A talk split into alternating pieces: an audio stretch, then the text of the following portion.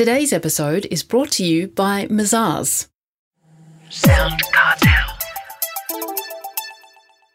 Okay, it's 2021. How's your social media strategy looking? Are you up to date with TikTok and Clubhouse? Do you need to be? And do you really know who's looking after your digital marketing?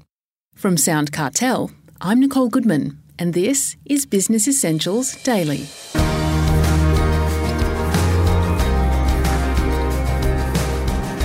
If you haven't hit the ground running with a strong social media plan yet, don't panic. Kate Fennessy, Director of Paperboat Digital, is here to fill us in on seven of the latest trends to keep in mind. The good news you don't have to do everything. Simply do what works best for your business. After five years in advertising, Kate escaped to become a social media marketer and started her agency, Paperboat Digital, five years ago. She's seen it all, the good and bad. And with the digital marketing industry often called out for bad practices, I began by asking Kate for her take on the issue. I don't hear it as often in my lane, which is social media marketing, but advertising spending, so Facebook ads, Google ads, and website building, which is not really social media, but they're the areas that I hear those nasty stories where people might have been locked out of a Facebook account or spent thousands of dollars with no results or got no communication. That's often the worst one. People are sending money off, hearing nothing, and it's falling apart.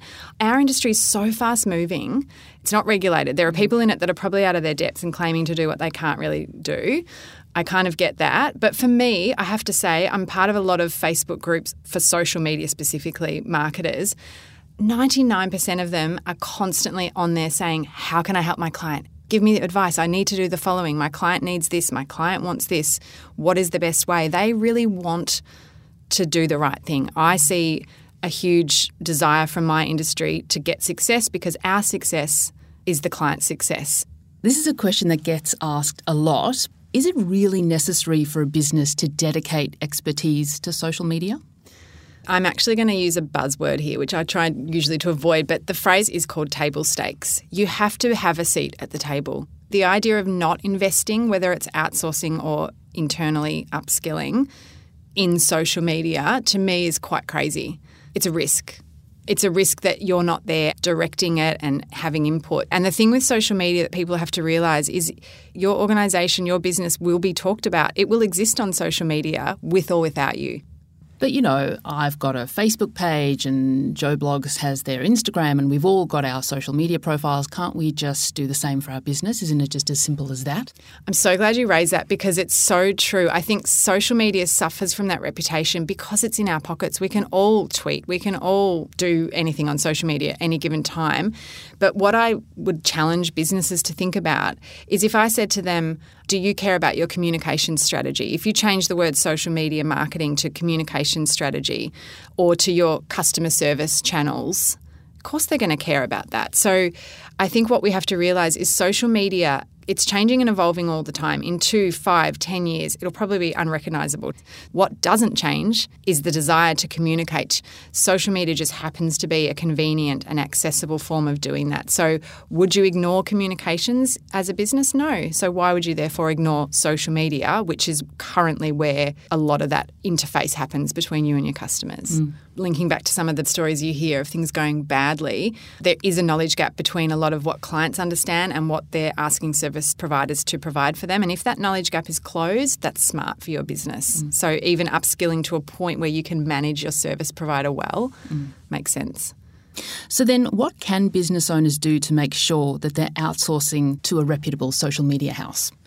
I think the best thing is relationships, to be honest, Nikki, because whether you're working with someone offshore, remote, or in your city, get on the Zoom, on the phone, have a coffee with them, ask them the questions, admit to them what you know and don't know. Say to them, here's where we're at, and I need to know from you the following. And ask them for help. Mm. Ask them to show you how Facebook, the back end's working. Ask them, is my business manager set up properly? Ask them about their experience. Where have they come from? What are they passionate about? Because a lot of the ones who are a bit dodgy really they're just there to make money. Mm. Now, if someone's just there to make money, you're going to be able to figure that out pretty quickly if you just have a conversation with them. If someone is passionate about good communication or trying to get good results, they're going to show you that and potentially be prepared to upskill enough so that you can understand what service is being provided for you so that you're not going to get locked out of your account or you understand if your ads are constantly being rejected that your account might get shut down. That's the other thing. Don't be passive. Be proactive. Just because it's out of your knowledge area, perhaps, doesn't mean that you can't be in there asking the questions and working it out and seeing data. So don't be passive. Don't set and forget. And don't just give someone the keys to your business especially someone you don't know. So that's my advice. Build a relationship and don't be passive, be proactive, mm-hmm. ask questions, don't be embarrassed. Well, on the lines of those more practical applications, Kate, you've got seven trends that business owners do need to consider when they're thinking about their social media strategy for 2021 and beyond. And the first is Instagram saves as the new metric. Can you tell us about that? Yeah, so I mean the new metric to watch in a sense. So it's not a new functionality. Saves have been around for a while, but like with everything in, in particularly Facebook and Instagram, the platforms are constantly evolving. Mm. So saves have now become more comprehensive. So when you save a post for later, you can now categorize it. You can add it to a collection. You might save food recipe posts, you might save fashion inspiration, you might save inspirational posts that make you feel good. And I guess what I'm seeing here as a trend is that saves are becoming an interesting metric to watch. There's many metrics we watch. We're watching traffic to our website. We're of course watching sales, conversions. We're watching engagement of our audiences on our platforms, we're watching follower numbers, the old classic engagement metric, which is called a vanity metric now because it doesn't necessarily mean anything. You could have thousands of followers, millions, and yet pathetic engagement, pathetic conversions. So, the reason I think Saves is interesting is because it's a morsel for them that they want to return to. When we think with that lens on, how do I create content that's savable? We're actually starting to think, what am I providing that's valuable, interesting enough, actually helpful, actually useful? And I think that they're the connections you want on social media where people are connecting with your brand on a deeper level because you're being useful and helpful or motivational, inspiring, whatever it is. So I think saves are a really good way to look at content creation. Now, second is Instagram is becoming more SEO friendly. The key signal here is that longer form copy, so writing Instagram posts that are more detailed, that go essentially below the fold, people have to sort of actively scroll to read them. And the words you're putting in, places like your bio on Instagram and your content now is going to start to matter more, which is really good in terms of some of the effort and time we're spending on all these platforms. I think that's a good sign that perhaps there's going to be a better digital footprint left from all the work we're doing. And what's the third trend that business owners should implement into their socials, Kate? Brand values. It's been talked about for years. It's becoming evidenced that customers care about who you are, what you stand for. And I know, of course, ultimately it is about sales. I get that. But the modern consumer is so savvy, they have so much choice. I think more and more, particularly younger people coming through, values matter to them. Are you sustainable? Are you ethical? Are you diverse? We're seeing a huge trend of diversity in imagery, which is so welcomed and so about time because that's a values thing. People care about values. Are you harming the environment? Are you treating your staff well? I think businesses who come out with a really strong ethos and strong values tend to do well. So I think it's more than ever important for brands to express that. And I think social media is a great place to do that. Now, personalisation is the fourth trend. Hasn't this always been important for brands? Yes, definitely, but they haven't always been doing it. And again, some of these trends are pretty evergreen in a sense, but they're just more apparent at the moment. And more than ever, being human and personalizing is, is so important. We now have such a suite of functionality. It's like a smorgasbord. You can utilize stories for fantastic behind the scenes moments to show who you are. I think what we're really seeing, particularly with the popularity of TikTok, it is not polished. It is not perfect. It is a lot about spontaneity. There's some really interesting experts on TikTok sharing insights in the most blurry, weird looking way. They don't care anymore. The younger generations, Gen Z, they don't really care for polished, beautiful content. They care for interesting content or something that's adding value. So, this idea that DMs, messages, direct messaging, conversations, that's what it's all about for a lot of standard organisation or business, they still can be stuck in that polished, perfect picture land, talking like a professional brand and forgetting to be human. And is Trend 5 a result of the pandemic, do you think? Trend 5 is support local or shop local. No, it's not super new, but it was very much enhanced and I'd say really amplified by the pandemic. Uh, particularly speaking from an Australian point of view, I think we saw immediately with closed borders and issues with trade and the way we worked with exports, for example, it became how can I support this Australian company that now can't send their products overseas. So we've always loved supporting small business. I think that trend's been around for five or so years, maybe more. But I think it's really in the spotlight now because you would hear my hairdresser, who's a client as well as my hairdresser, she had to close during the pandemic. It was awful. It breaks your heart. It was so hard to watch. And you want to support them. So the minute that she came back, those posts did beautifully.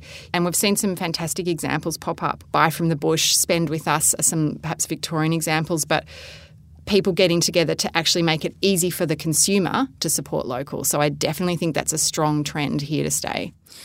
You also raised changes to iOS and Facebook ads as the sixth trend. What's happening there, Kate? The layman's explanation of it is that for people who use iPhones, which is a lot of people, you used to not have to opt in for the kind of functionality that allows for remarketing. So as you're browsing around on your phone, you're leaving a little trail that could then be utilized by Facebook advertising. That is now going to be an opt in situation. When you update your phone, the latest version apparently is going to make it more clear to me that I'm opting in to agree to be followed around the internet. Now, a lot of people won't want to do that. So it's going to mean that remarketing for Facebook mobile users on iPhones is going to be limited. Now, we don't know yet how limited, so that'll just be one to watch. And finally, new platforms and features continue to pop up all over the place Clubhouse, TikTok. What's this trend for business owners to keep in mind this year? So, my message would be keep an eye on the bubbling, changing landscape, but look at the broader trends and what it means. You don't have to be on every single thing. Some businesses are still having massive success by just pushing what works for them. They might be excellent at stories and they do that well and they just keep at it.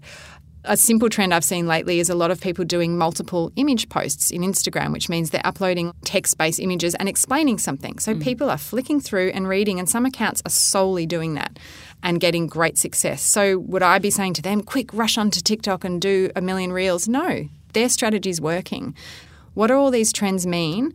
They're more authentic. Like I said, TikTok is less polished, mm. it's spontaneous. We heard for years live, live, everything's about live.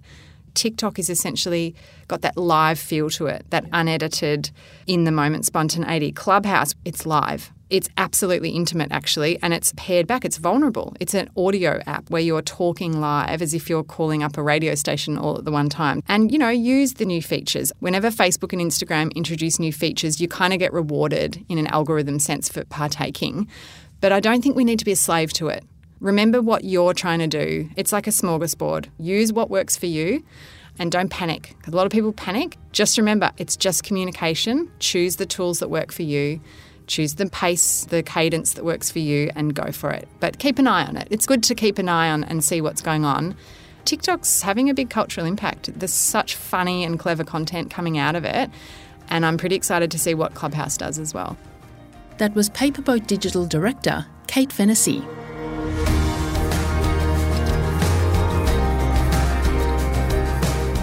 This episode of Business Essentials Daily is produced by the team at Sound Cartel. Thanks for listening. I'm Nicole Goodman. We'll bring you more Be Daily tomorrow. Follow at BE Daily Podcast across social media and head to bedaily.com.au for more from the Business Essentials Daily podcast. Sound Cartel. This episode was brought to you by Mazars. To find out more, visit mazars.com.au. That's M A Z A